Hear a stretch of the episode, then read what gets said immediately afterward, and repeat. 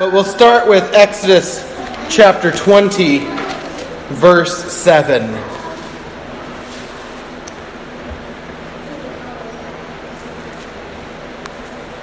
I'm actually going to start with verse 2. This is the word of our uh, Almighty God. And God spoke these words, saying, I am the Lord your God, who brought you out of the land of Egypt, out of the house of bondage. Verse 7 You shall not take the name of the Lord your God in vain, for the Lord will not hold him guiltless who takes his name in vain. then turning just a few pages over to chapter 33. 33, find verse 17. So the Lord said to Moses, I will also do this thing that you have spoken, for you have found grace in my sight, and I know you by name. And Moses said, Please show me your glory. Then he said, I will make all my goodness pass before you, and I will proclaim the name of the Lord before you. I will be gracious to whom I will be gracious and I will have compassion on whom I will have compassion. But he said, You cannot see my face, for no man can see me and live. Dropping down to verse chapter 34, verse 5. Now the Lord descended in the cloud and stood with Moses there and proclaimed the name of the Lord.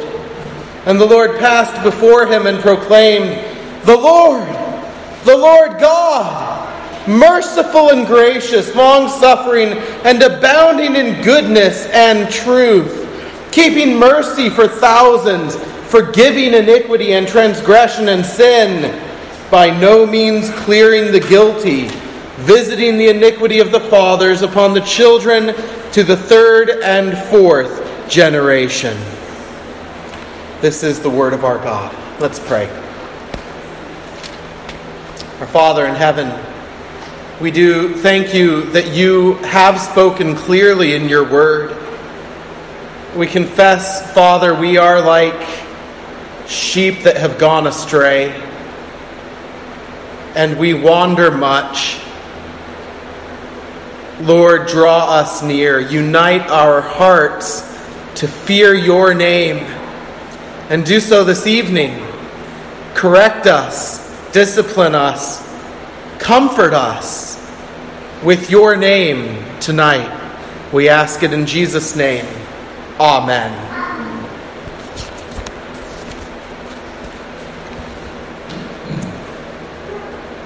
You, you may have heard somewhere that there was a, a secret chord that David played and it pleased the Lord. But God doesn't care much for music, does he?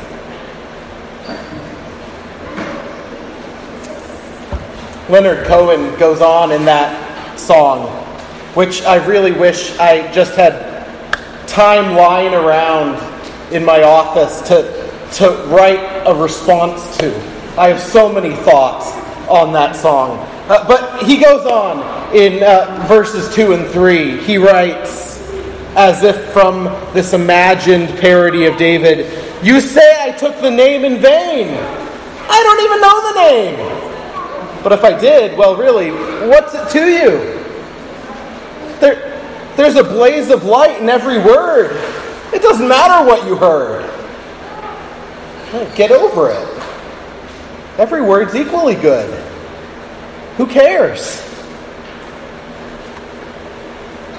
Verse 3, he then goes on to show where we get to when we have this kind of attitude before the Lord. He says, I, I did I did my best. It wasn't much. And even though it all went wrong, I'll stand before the Lord of Song. See that kind of arrogance. Oh, big deal, I took your name in vain, but I'm going to stand in front of you. And I don't care. I did my best. You need to accept that. I'm not trying to pick on Leonard Cohen, who, by the way, um, unless he repented right before he died, which would be wonderful. But he, he, was a, he was a secular Jew. I wonder how many Christians assume there was a Christian writing this, this parody of David. How many Christians sing this song, Hallelujah? I, I, can, I could tell two seconds into what I just did which of you know that song? Uh, although most of you have probably heard it, if nowhere else, walking through the grocery store. It's on the radio. If you watch any television where someone's dying around Christmas time in a hospital, it's playing in the background. It, it's, it's one of the most, uh, most used songs in American musical history at this point. So you've probably heard it at some point. But you see very clearly right there with verses 2 and 3 of his song, if nothing else, Cohen is attacking the third commandment. You say I took the name in vain. I don't, how can you hold it against me? I don't even know your name. And if I did, what's it to you, God? You know, sticks and stones can break bones, but God, if you really are a spirit and have no body as we, but words will never hurt me. Get over it, God. Toughen up. You need to be stronger. Why does God care so much about his name? Because I suspect it's not just secular Jews that have this attitude. It's many Christians. Many Christians. In fact, I think it's Kevin DeYoung in his book on the Ten Commandments who suggests that of all the commandments, this is the easiest one for the Christian to shrug off. Eh, what's in the name? No big deal. It's not like we can really hurt God by if He's the Almighty God. How can we really hurt Him in how we use His name? I think too many of us think when it comes to the third commandment, whatever, whatever is written down by Moses, on the last day, I'll stand before the Lord of Song. The problem is, the Lord of Song tells us his response on that day he declared in Matthew 7 21 through 23 Not everyone who says to me, Lord, Lord, shall enter the kingdom of heaven, but he who does the will of my Father in heaven. Many will say to me in that day, notice the name theme in what follows. Many will say to me in that day, Lord, Lord, have we not prophesied in your name? Have we not cast out demons? In your name.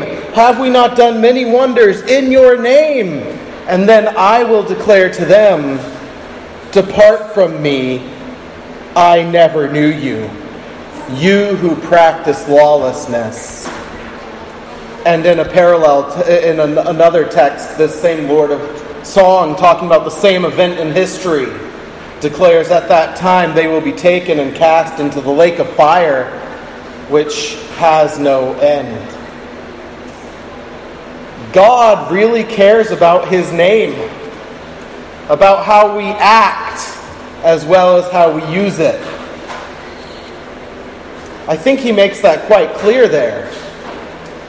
And he'd made it clear before. He said, Do not take the name of the Lord your God in vain, for I will not hold him guiltless. It matters to me. Therefore, dear Christians, it better matter to you. What matters to God must matter to us. Why does it matter so much to God? I, I, I, want to suggest that there are at least three important reasons why God cares so much about His name. Uh, I'm going to attach a name to each of these because they're not original to me. Uh, Douma, a, a, Dutch scholar in the 90s, 1990s, uh, wrote a book on the Ten Commandments. And his, his comment on why God cares so much about his name was that God cares because he has made a name for himself. It, you know that concept, right? Making a name for oneself. You were nobody, but now everyone knows who you are. Well, of course, God was never nobody. But Douma's saying God came and he entered condescendingly to us into human experience to have a relationship with men and women who are fallen in sin. And in so doing, he has made a name for himself. You could think of Psalm 29, which we began with and which we sang part of.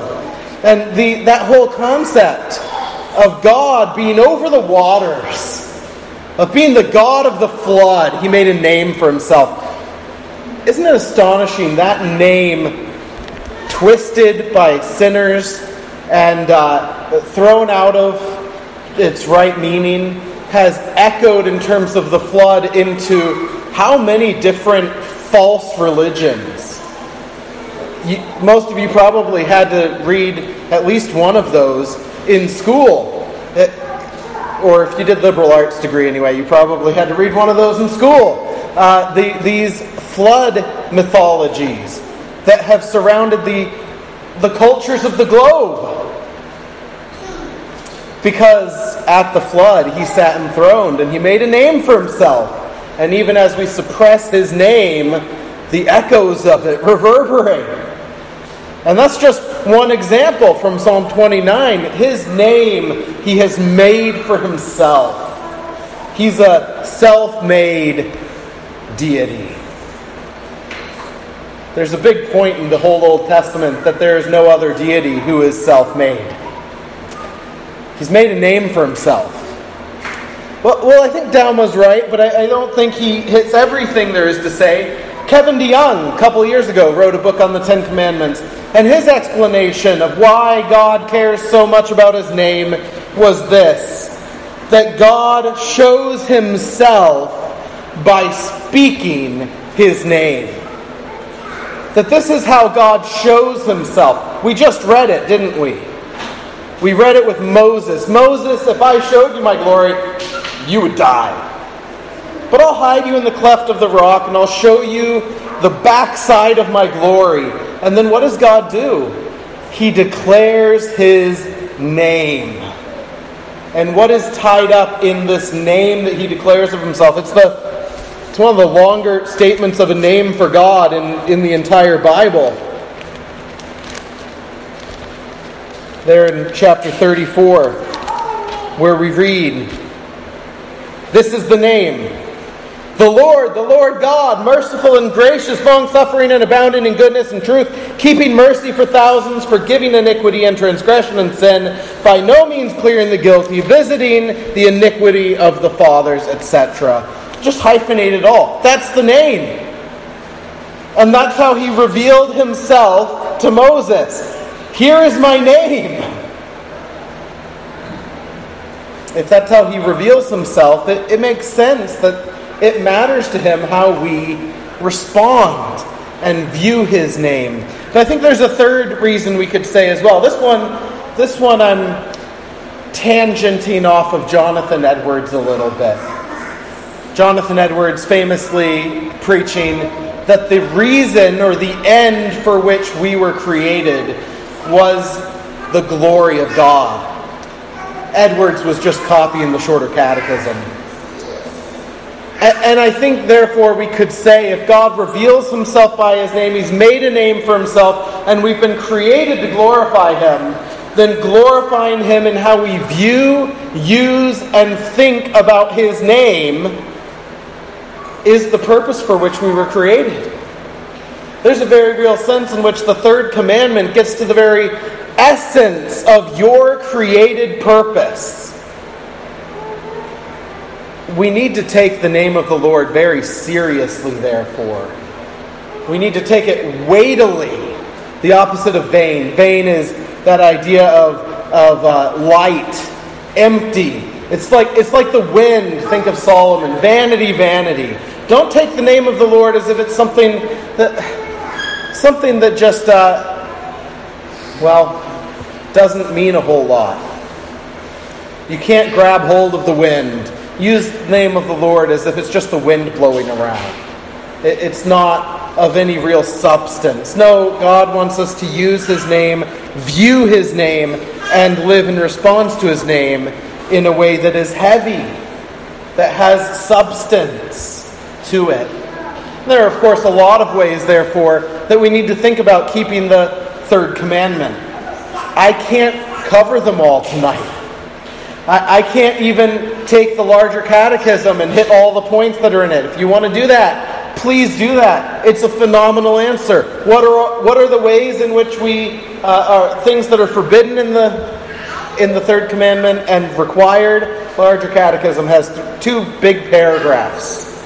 And even those aren't exhaustive. So I'm, I'm just going to try to pick some that I think have uh, invaded the church in our generation, some of which weren't there when the Puritans wrote the shorter catechism, the larger catechism. I think it's more important for us to think about how we break them in the church today. One of those, one of those is by action.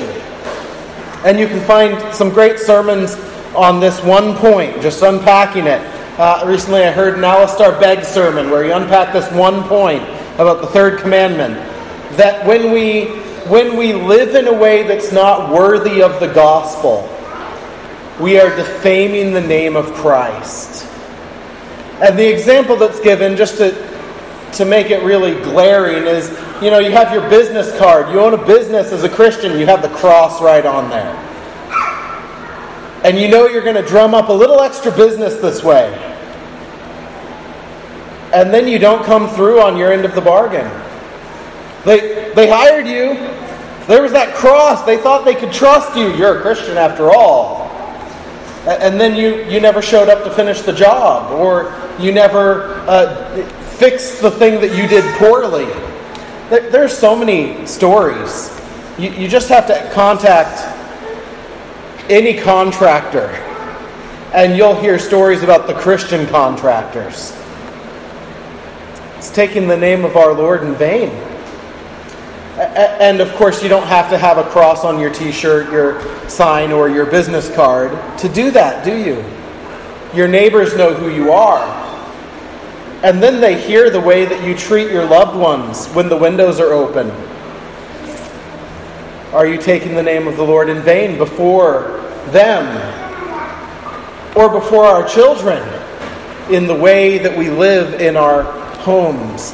What are we teaching them? Well, again, a whole sermon could be preached there. I've heard John MacArthur, Martyn Lloyd-Jones, Alistair Begg, John Piper.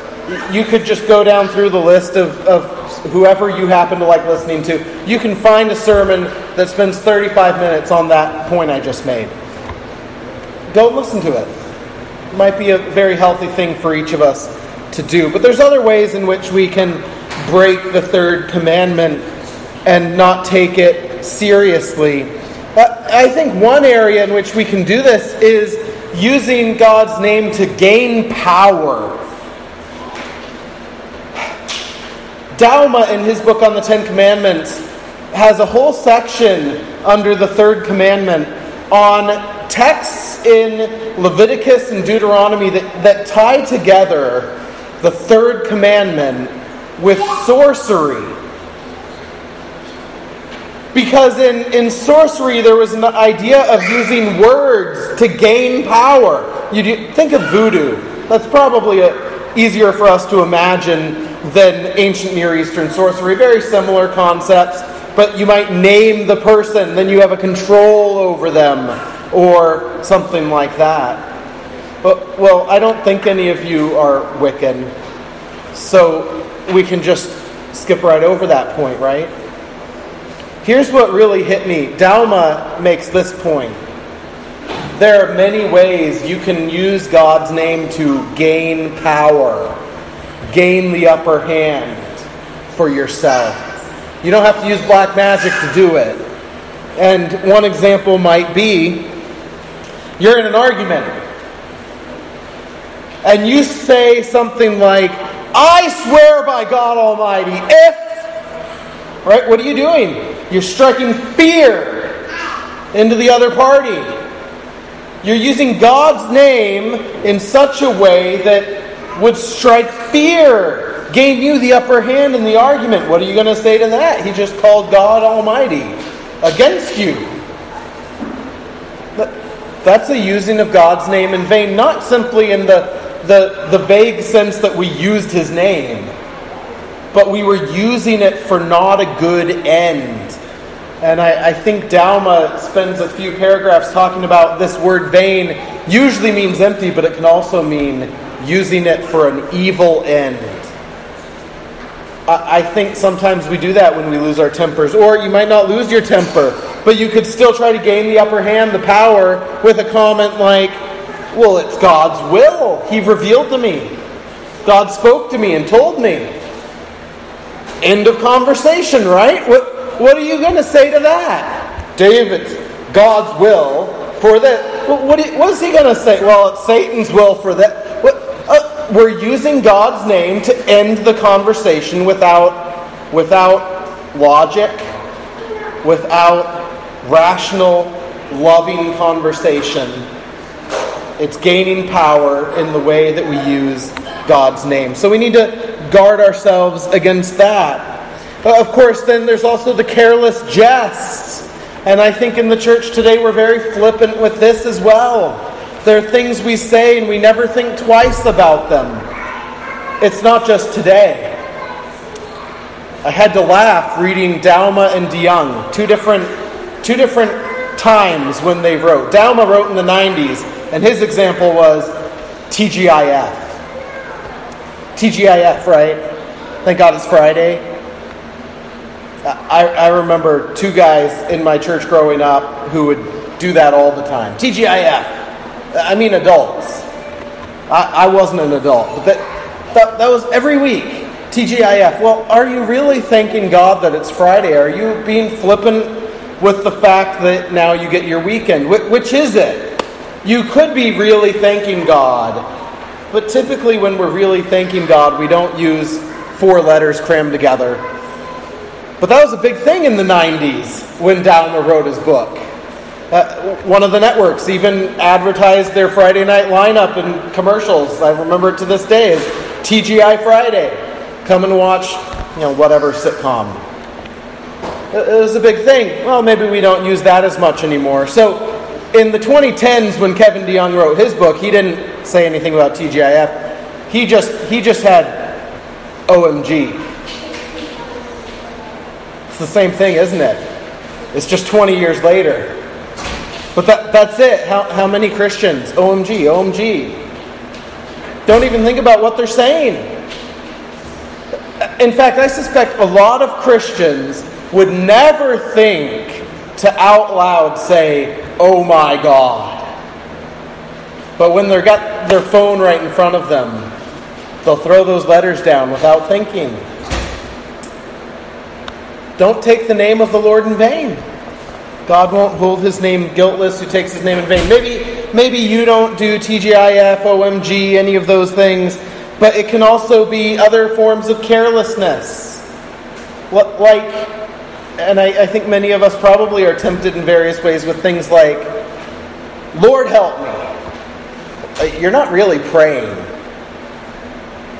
You're not really praying. You, you just, it's an exclamation in the middle of the conversation. The alternative would be um. And we all know we're not supposed to do um. So we got to throw something in there. Uh, if not um, then it would be this awkward silence. And that's weird. So we're going to just throw something in there. Lord have mercy. Heaven help me. Using God's name or God's throne, his seat of glory, flippantly. And we don't think twice. We, we need to be on guard against these easy ways. These easy ways.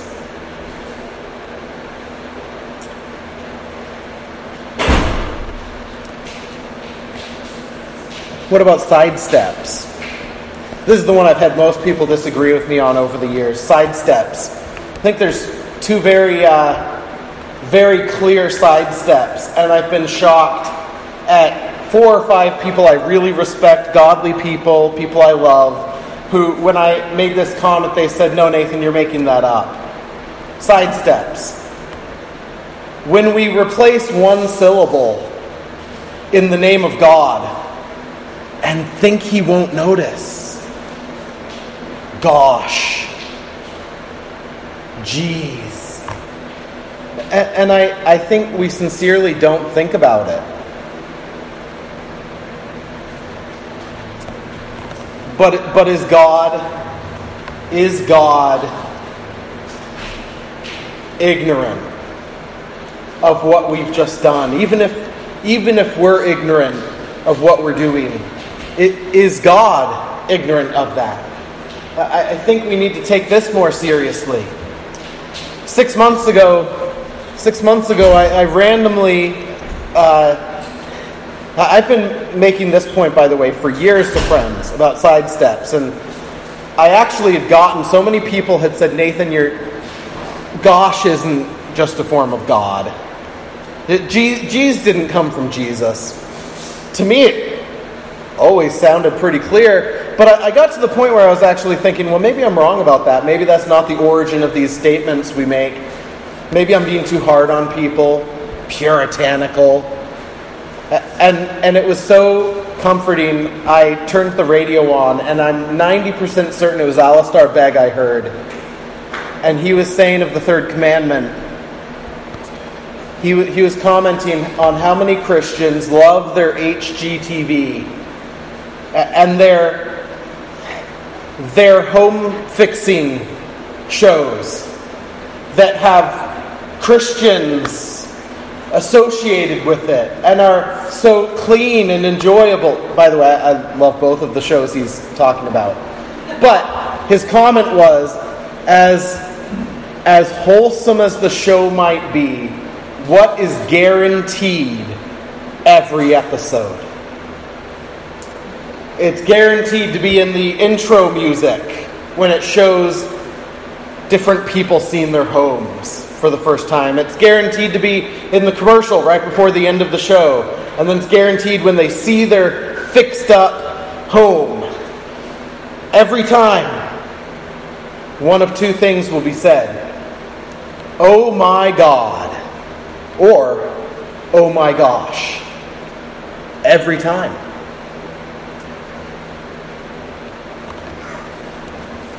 The, the world, if it took the time to think about it, the world isn't confused that gosh is a sidestep.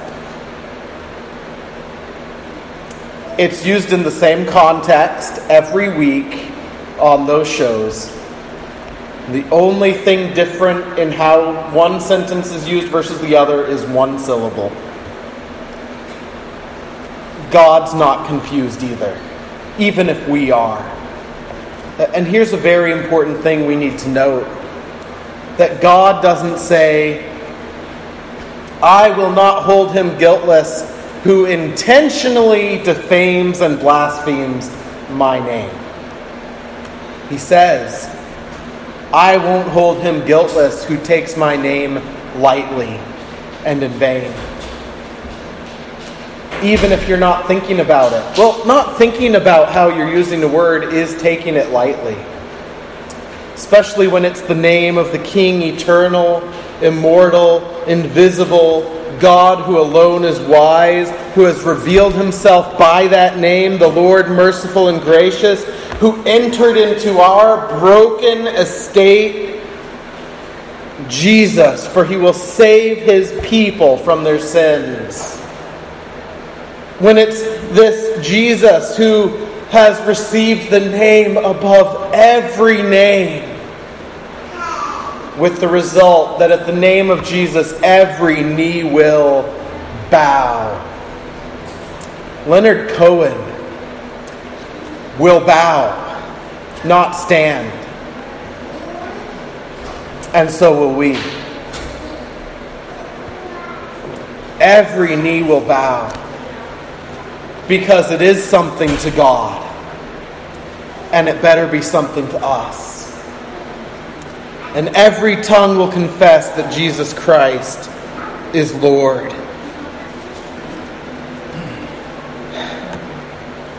Well, so many other ways we can break this commandment.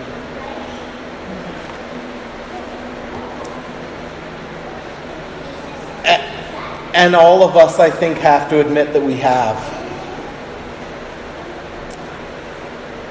And He won't hold us guiltless who take His name in vain. Here's the good news.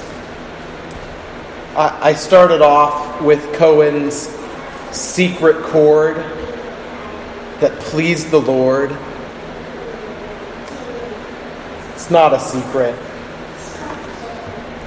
David didn't harbor his secret way of pleasing God and getting out of jail free to himself. It's nothing like that. David presents himself quite differently after the Uriah affair than Leonard Cohen presents him in that song. It's not a secret chord. David's chord goes like this, and it's the one that we each need as well, for God cares about his name. We should play the same chord as David. Have mercy on me, O God, according to your loving kindness, according to the multitude of your tender mercies.